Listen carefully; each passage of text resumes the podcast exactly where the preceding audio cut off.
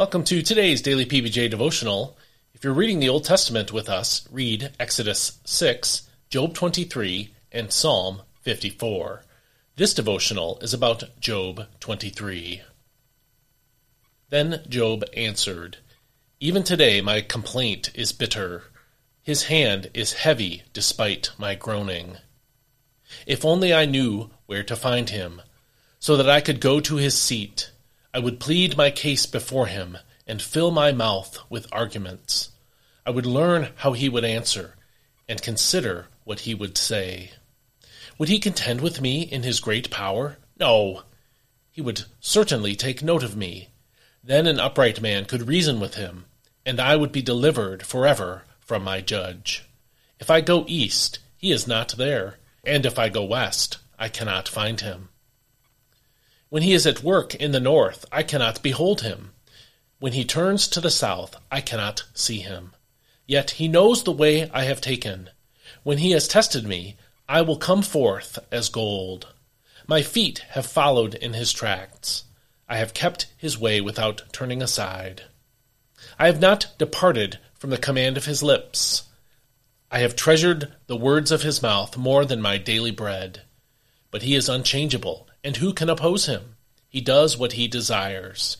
For he carries out his decree against me, and he has many such plans. Therefore I am terrified in his presence. When I consider this, I fear him. God has made my heart faint. The Almighty has terrified me.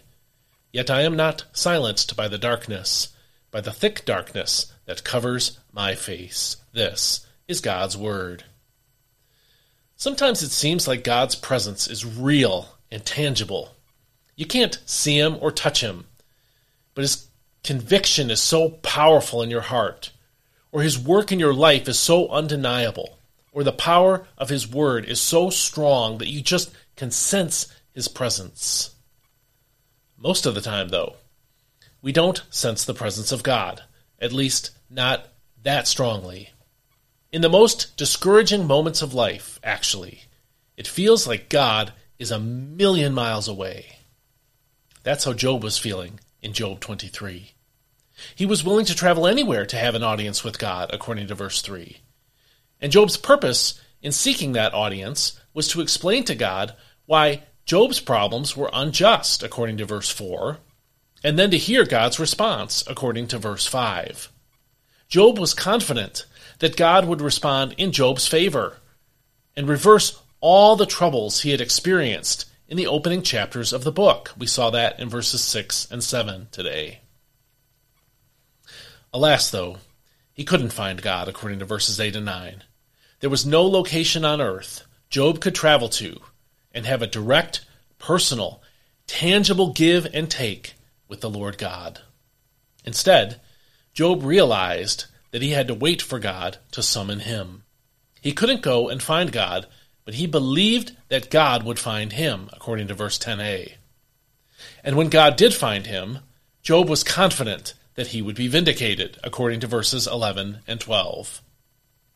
But what if God didn't vindicate Job? That was the question he considered in verses 13 through 17. God exists on another level from us one that we can never approach. God is creator, we are created. God is infinite, we are finite. God is perfect, we are not. God has absolute power, and we have very limited powers, and whatever power we have was delegated from God anyway. God is all wise. We are foolish. God knows all things. Compared to him, we know nothing. We desire to know why. Why bad things happen to good people. Why innocent children suffer painful birth defects, for instance. Or why our hopes and dreams often don't come true. And why those that do come true don't seem to be as sweet as we thought they would be. These are common human questions and struggles, and they are not necessarily sinful or disrespectful to God. It is sinful, however, when we challenge God instead of fearing Him. To challenge God, one must believe that He knows better than God does. and has better moral judgment than God Himself does. Questions are inevitable, but can you consider them and ask them while still remembering to fear God? The fear of God is to remember that He exists on another level from us, a level we can't even imagine, much less understand. Ask your questions, but remember who God is and who you are.